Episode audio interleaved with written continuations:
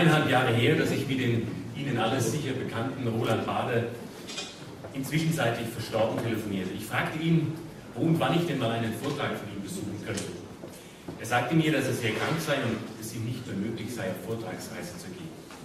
Wir telefonierten noch einen Moment und am Ende gab er mir den Rat, zwei Ratschläge gab er mir. Zum einen, ich solle, da wird sich André Lichtschlag freuen, ich solle regelmäßig eigentümlich freilesen und ich solle auch regelmäßig die Publikationen von Thorsten Polleit verfolgen. Er sei der prominenteste Vertreter der österreichischen Schule hier in Deutschland. Meine Damen und Herren, heute müssen Sie und ich uns nicht mit einem Artikel von Professor Polleit begnügen. Wir werden gleich live ein sicher hochinteressantes Referat von ihm hören. Thorsten Polleit ist seit April 2012 Chefvolkswirt der Degussa Goldhandel GmbH. Zuvor war er zwölf Jahre als Ökonom im internationalen Investmentbanking in London, Amsterdam und Frankfurt tätig. Seit 2003 ist er Honorarprofessor an der Frankfurt School of Finance and Management. Seine Interessen und Forschungsschwerpunkte sind Kapitalmarkttheorie, Geldpolitik und Geldtheorie. Er ist Adjunct Scholar am Ludwig von Mises Institute in Auburn und seit Oktober 2012 Professor des Ludwig von Mises Instituts Deutschland. Präsident des Ludwig von Mises Institut Deutschland. Seit Jahren kritisiert er das herrschende Papiergeldsystem, erklärt, klärt auf, erläutert, zeigt Zusammenhänge auf und weist auf die negativen Auswirkungen von schlechtem Geld auf Volkswirtschaft und Gesellschaft hin. Er nimmt kein Blatt vor den Mund und hat es dennoch geschafft, regelmäßig auch in als Mainstream geltenden Medien publiziert zu werden. Sein Degussa Marktreport ist für mich Pflichtlektüre nicht, weil ich befürchten würde, er würde mich fragen, ob ich ihn wirklich gelesen habe. Nein, die mit hochinteressanten Grafiken gespickten Beiträge sind alle zwei Wochen, die mir immer wieder Dinge und Zusammenhänge klar oder klarer machen, gleich ob es sich nun um die Themen Mindestlöhne, Zeitpräferenz oder das Urzinsphänomen handelt. Steht der Tropfen höhlt den Stein, sagt man, und das dürfte der Grund sein, warum ich schon viele Male den Satz gehört habe, ich bin durch Professor Polleit zur österreichischen Schule der Nationalökonomie gekommen. Roland Bade, das will ich an dieser Stelle noch anfügen, wäre ganz sicher überglücklich, wenn er hier und heute dabei sein könnte. Meine Damen und Herren, ich mache das Rednerpult nun wieder frei für den Präsidenten des Ludwig von Mises Institut Deutschland, Professor Thorsten Polleit, und seinen Vortrag Das Bankwesen und der Staat.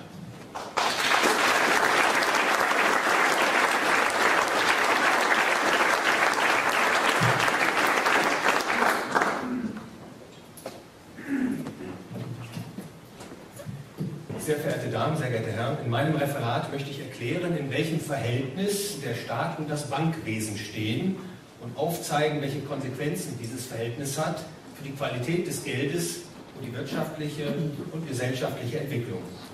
Die Ergebnisse meiner Überlegungen lassen sich wie folgt zusammenfassen.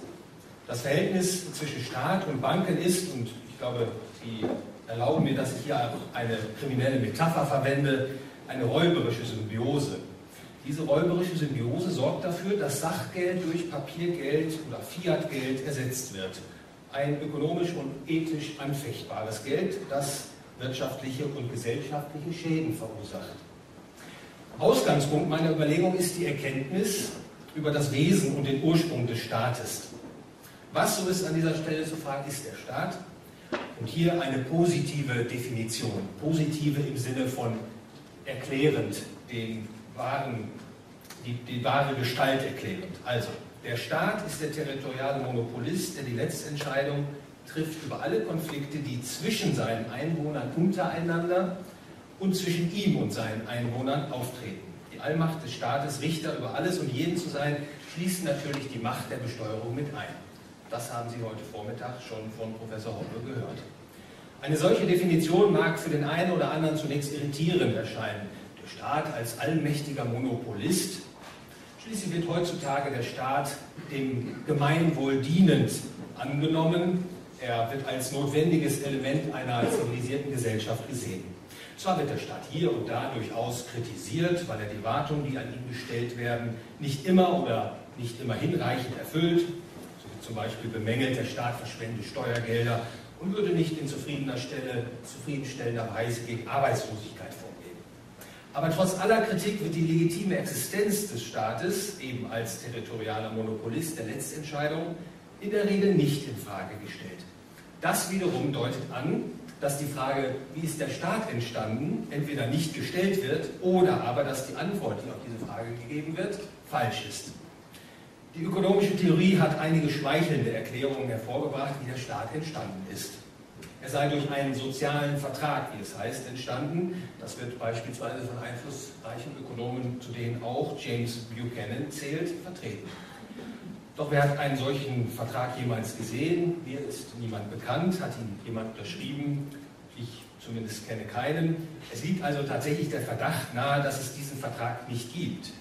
Daher wird wohl häufig auch das folgende Argument ins Feld geführt, der Staat sei unverzichtbar, die Eigentumsrechte der Bürger zu schützen. Ein Argument, das bei flüchtiger Betrachtung durchaus plausibel klingen könnte. Denkt man jedoch genauer darüber nach, so kann es nicht überzeugen.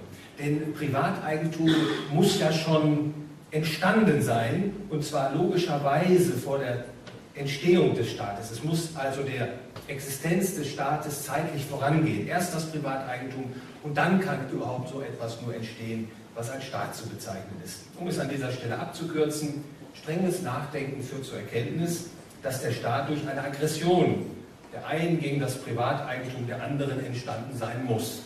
So schreibt auch der deutsche Philosoph Franz Oppenheimer im Jahre 1929, der Staat ist, Zitat, eine gesellschaftliche Einrichtung, die von einer siegreichen Menschengruppe einer besiegten Menschengruppe aufgezwungen wurde, mit dem einzigen Zwecke, die Herrschaft der Ersten über die Letzte zu sichern. Und diese Herrschaft hatte keinerlei andere Endabsicht als die ökonomische Ausbeutung der Besiegten durch die Sieger. Zitat Ende. Und wie bezeichnet man jemanden, der das Privateigentum anderer derart verletzt? Nun, im üblichen Sprachgebrauch bezeichnet man ihn tatsächlich als Räuber. Und mit dem Staat, soweit er ein territorialer Monopolist mit letztgültiger Entscheidungsmacht ist, haben wir es dann mit einer kriminellen Organisation zu tun. Denn es verbergen sich ja meist viele Individuen, Individuen hinter dem Staat.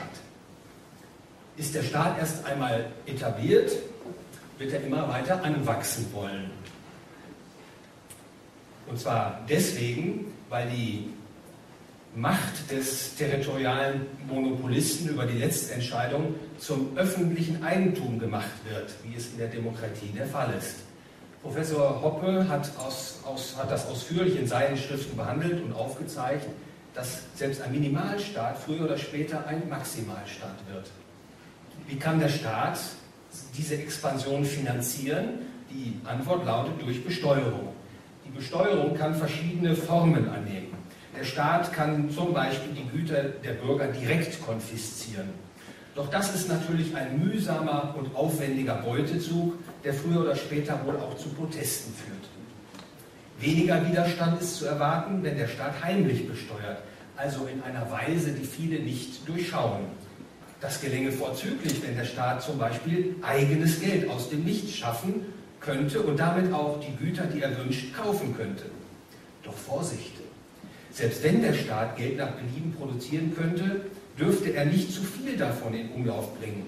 Sonst käme es ja zur offenen Inflation, die alle, auch die weniger gut informierten, bemerken würden. Und dann regt sich Widerstand, den der Staat, vor allem ein Staat, der auf fortgesetzten Beutezug aus ist, scheut.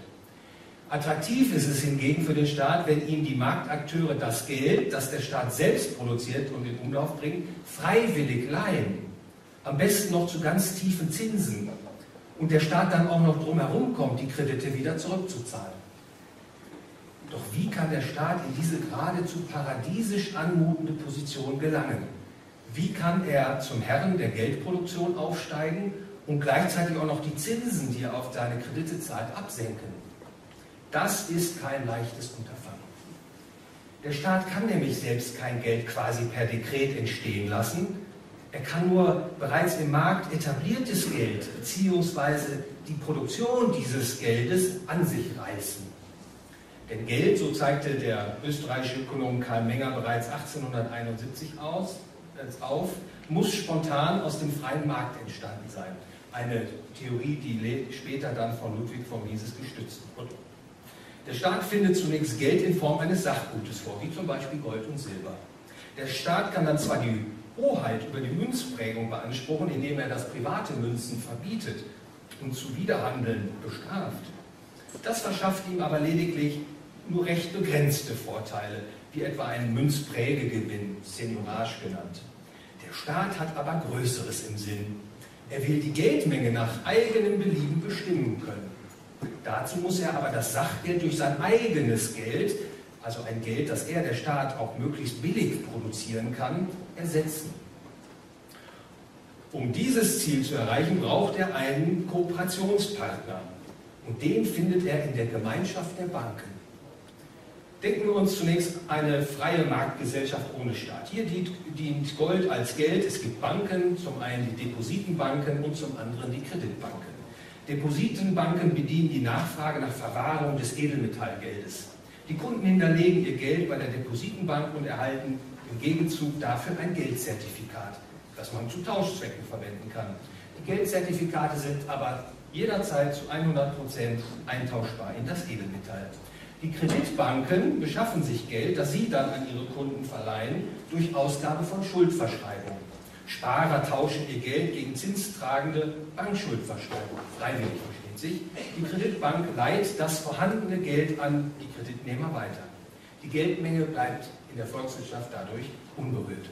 Die Depositenbanken erwirtschaften Gewinne, indem sie Verwahrdienstleistungen gegen eine Gebühr anbieten. Kreditbanken verdienen durch Zinserträge. In einem solchen Sachgeldsystem ist das Geld Eigentum des Geldhalters dass die Depositenbank entweder in Einzel- oder Sammelverwahrung vorhält.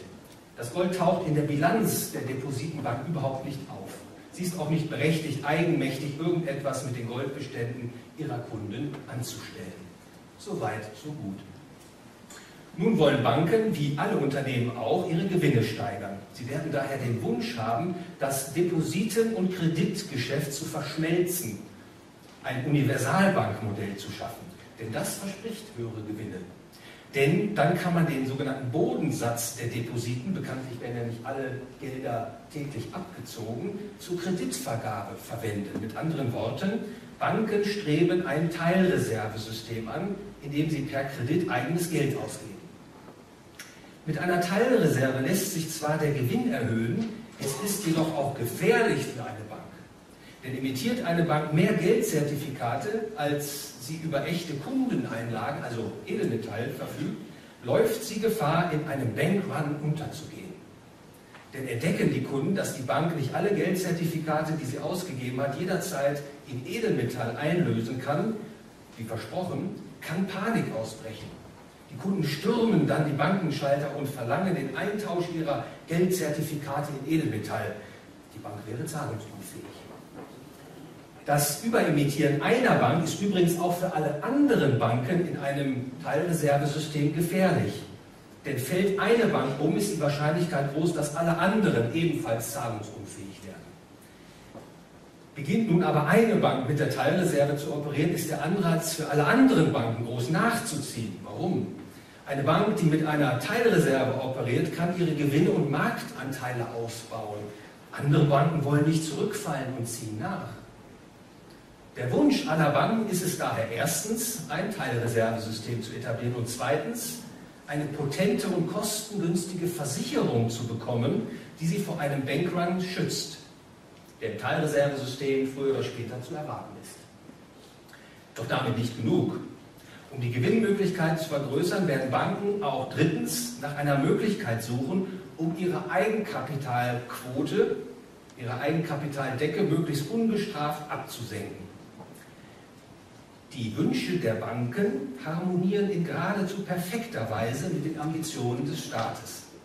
Und das lässt Banken und den Staat eine geradezu natürliche Symbiose eingehen, die ich ja schon als räuberisch charakterisiert habe.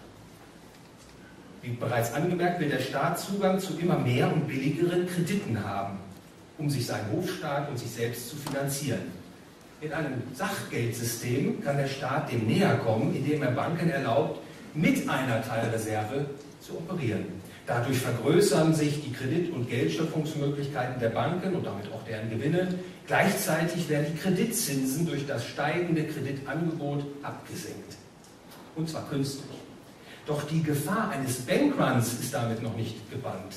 Selbst wenn der Staat die Teilreserve legalisiert, also gewissermaßen legalisiert, dass das gleiche Goldstück auf einmal mehrere Besitzer hat, bleibt es anfällig für einen ruinösen Bankrun. Kommt es zu einem Bankrun, kann der Staat allerdings zu einem weiteren Trick greifen. Er suspendiert die Goldeinlösepflicht der Banken. Den Haltern von Geldzertifikaten wird dann freundlich mitgeteilt, dass von nun an ihre Papiernoten nicht mehr in Gold eintauschbar sind, zumindest vorübergehend nicht. Ein solches Suspendieren der Goldeinlösbarkeit der Geldzertifikate ist jedoch für Staat und Banken heikel. Es kann Wirtschaftskrisen auslösen und der Trick lässt sich auch nicht allzu häufig wiederholen. Es ist also wirklich keine zufriedenstellende Lösung. Aus Sicht von Staat und Banken ist es vielmehr optimal, wenn das Geld entmaterialisiert wäre, wenn es beliebig vermehrbar wäre und wenn es eine Instanz gibt, die die Geschicke dieses entmaterialisierten Geldes lenkt, und zwar im Sinne des Staates und der Banken. Versteht sich. Mit anderen Worten, Staat und Banken wollen eine Zentralbank. Eine Zentralbank, die das Monopol der Geldproduktion hat, die also die Bankrottgefahr der Banken im Teilreservesystem verhindern kann und die gleichzeitig auch noch den Zins kontrollieren kann. Der Blick auf die jüngste Währungsgeschichte zeigt, dass es dieser Interessenallianz gelungen ist, ihre Ziele durchzusetzen. Ob US-Dollar, Euro, japanischer Yen, chinesischer Renminbi, Schweizer Franken, alle Währungen sind mittlerweile staatliches Monopolgeld, produziert durch Bankkredite, nicht gedeckt durch Gold oder andere Ersparnisse. Über Jahrhunderte und Kulturen hinweg, wir haben das heute Vormittag schon gehört, war Gold zuweilen auch Silber oder auch Kupfer, das frei gewählte Geld, das sich im Marktprozess ohne staatliches Dazutun herausgebildet hat. Das Gold insbesondere stieg dann zum Weltgeld auf. Als der Erste Weltkrieg 1914 begann, gingen viele Staaten vom Gold ab, weil es als wertbeständiges Geld der Kriegsfinanzierung durch Inflation im Wege stand. Und mit dem Ausbreiten sozialistischer Ideologien wurde nach Kriegsende die Rückkehr zum Goldgeld politisch unerwünscht. Das System von Bretton Woods, das das internationale Währungssystem nach Ende des Zweiten Weltkrieges wiederherstellen sollte, war daher auch nur ein ganz halbherziger Versuch, das Geld wieder im Gold zu verankern.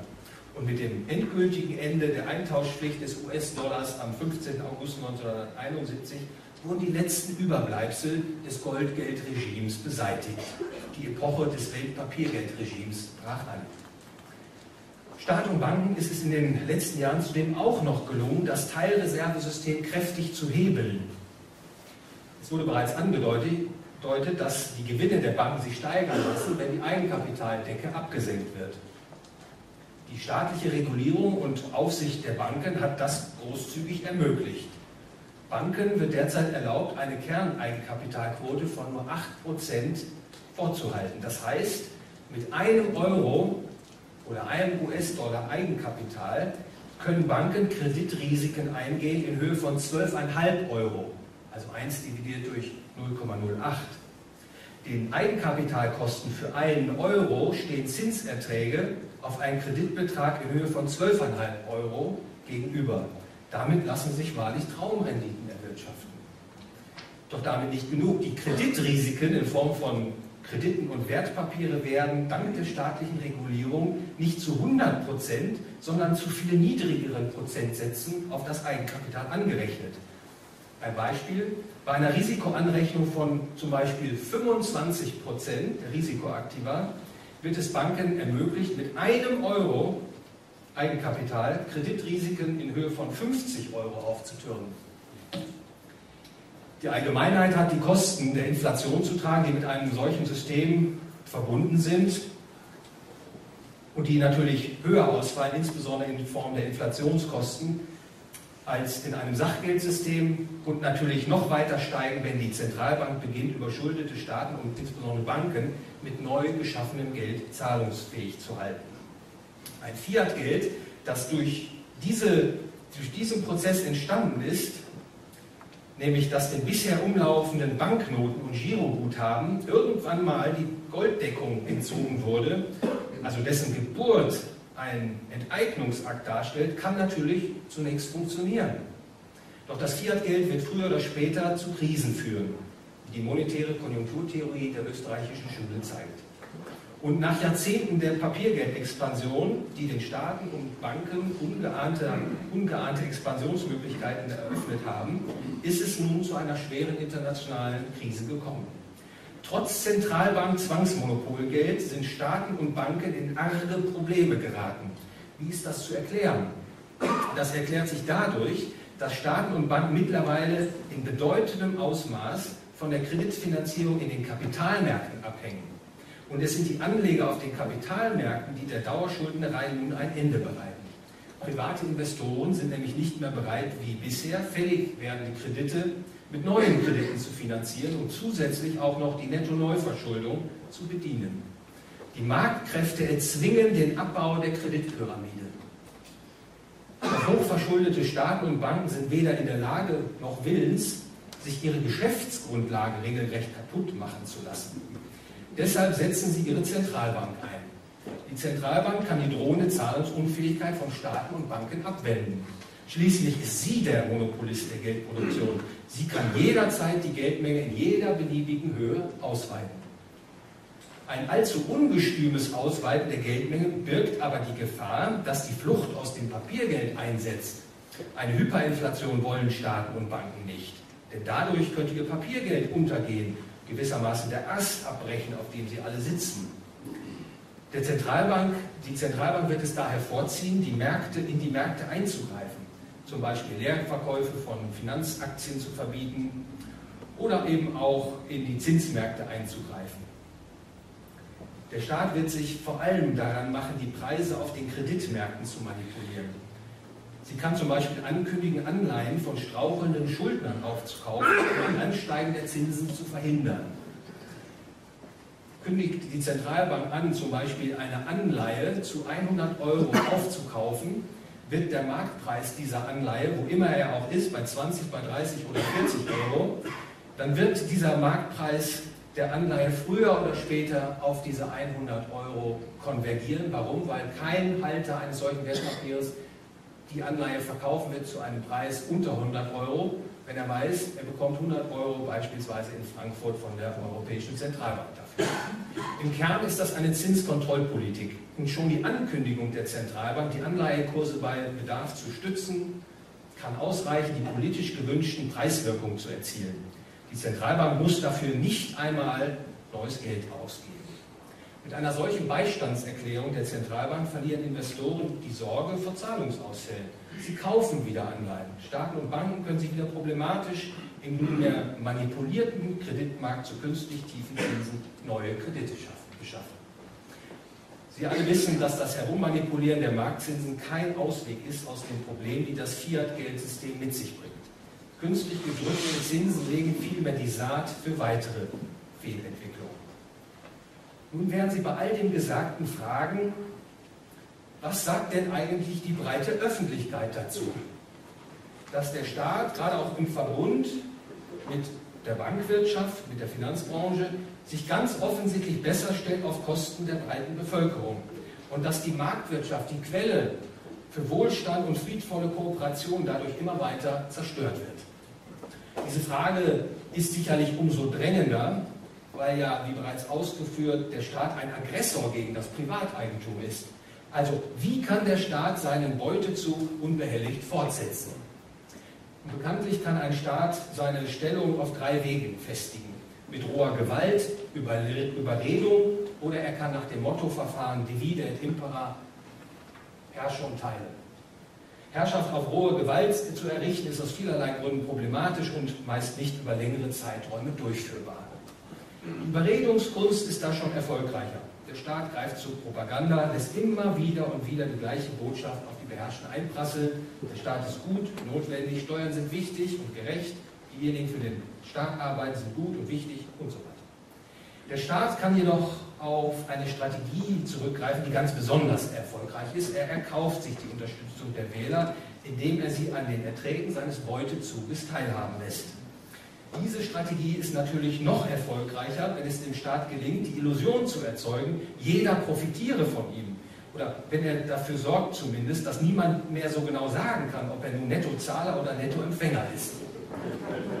Es ist das Fiat-Geldsystem, das dem Staat erlaubt, breite Teile der Bevölkerung zu korrumpieren und für sich zu gewinnen. Es eröffnet dem Staat die Möglichkeit, sich unbegrenzt Geld und Kredit zu beschaffen und es dann großzügig an die von ihm genehmigten Gruppen zu verteilen. Und ist das Fiat-Geld erstmal etabliert, schafft es rasch handfeste ökonomische Abhängigkeiten. Der Staat wächst ja im Zuge eines Fiat-Geldsystems immer weiter an. Immer mehr Menschen werden dadurch direkt oder indirekt abhängig von seiner Finanzkraft.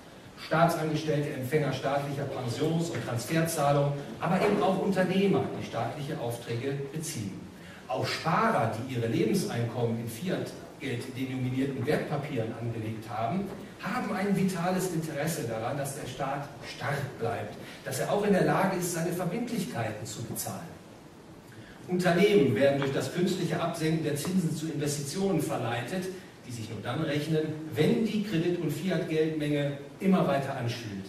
Um Verlusten zu entgehen, werden auch Unternehmer eine weitere monetäre Expansion befürworten, die nur der Staat mit seinem Fiat-Geldsystem sicherstellen kann. In gleicher Weise befürworten auch Arbeitnehmer, die ihre Arbeitsplätze und ihr Einkommen dem künstlichen Aufschwung verdanken, das Weiterführen eines Fiat-Geldsystems. Damit wird deutlich, wie schwierig auch eine Abkehr von einem Fiat-Geldsystem ist, wenn es denn erst einmal etabliert ist. Das Fiat-Geldsystem führt zur kollektiven Korruption. Nicht nur einige wenige, sondern eine wachsende Zahl von Gemeinschaftsmitgliedern und ganze gesellschaftliche Gruppen werden zu bedingungslosen Befürwortern staatlicher Eingriffe. In der Konsequenz befürwortet das Eigennutzkalkül des Individuums Politiken, durch die die Gesellschaft zusehends in ein kollektivistisch-sozialistisches Gemeinwesen überführt wird. Einen immer stärker wachsenden Staat und Regel- und Regulierungsboost zulasten der privaten Freiheit. Die kollektive Korruption stellt auch die Weichen in Richtung hoher Inflation oder im Extremfall sogar letztlich Überinflation. Denn vor die Wahl gestellt, Pleiten von Staaten und Banken und damit eine Rezession, Depression hinzunehmen oder aber neues Geld zu drucken, wird sich im Zuge einer ausgeprägten kollektiven Korruption die Mehrheit finden, die sich gegen Pleitewellen und für das Gelddrucken aussprechen wird. Sehr verehrte Damen, sehr geehrte Herren, ich bin damit am Ende meines Referates angekommen.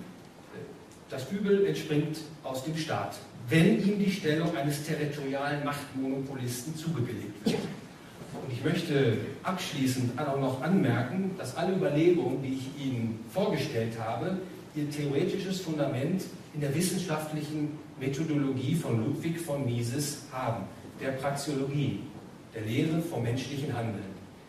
Ich hoffe, Sie fanden die Ausführungen an und auch ein bisschen aufregend. Ich bedanke mich sehr für Ihre Aufmerksamkeit.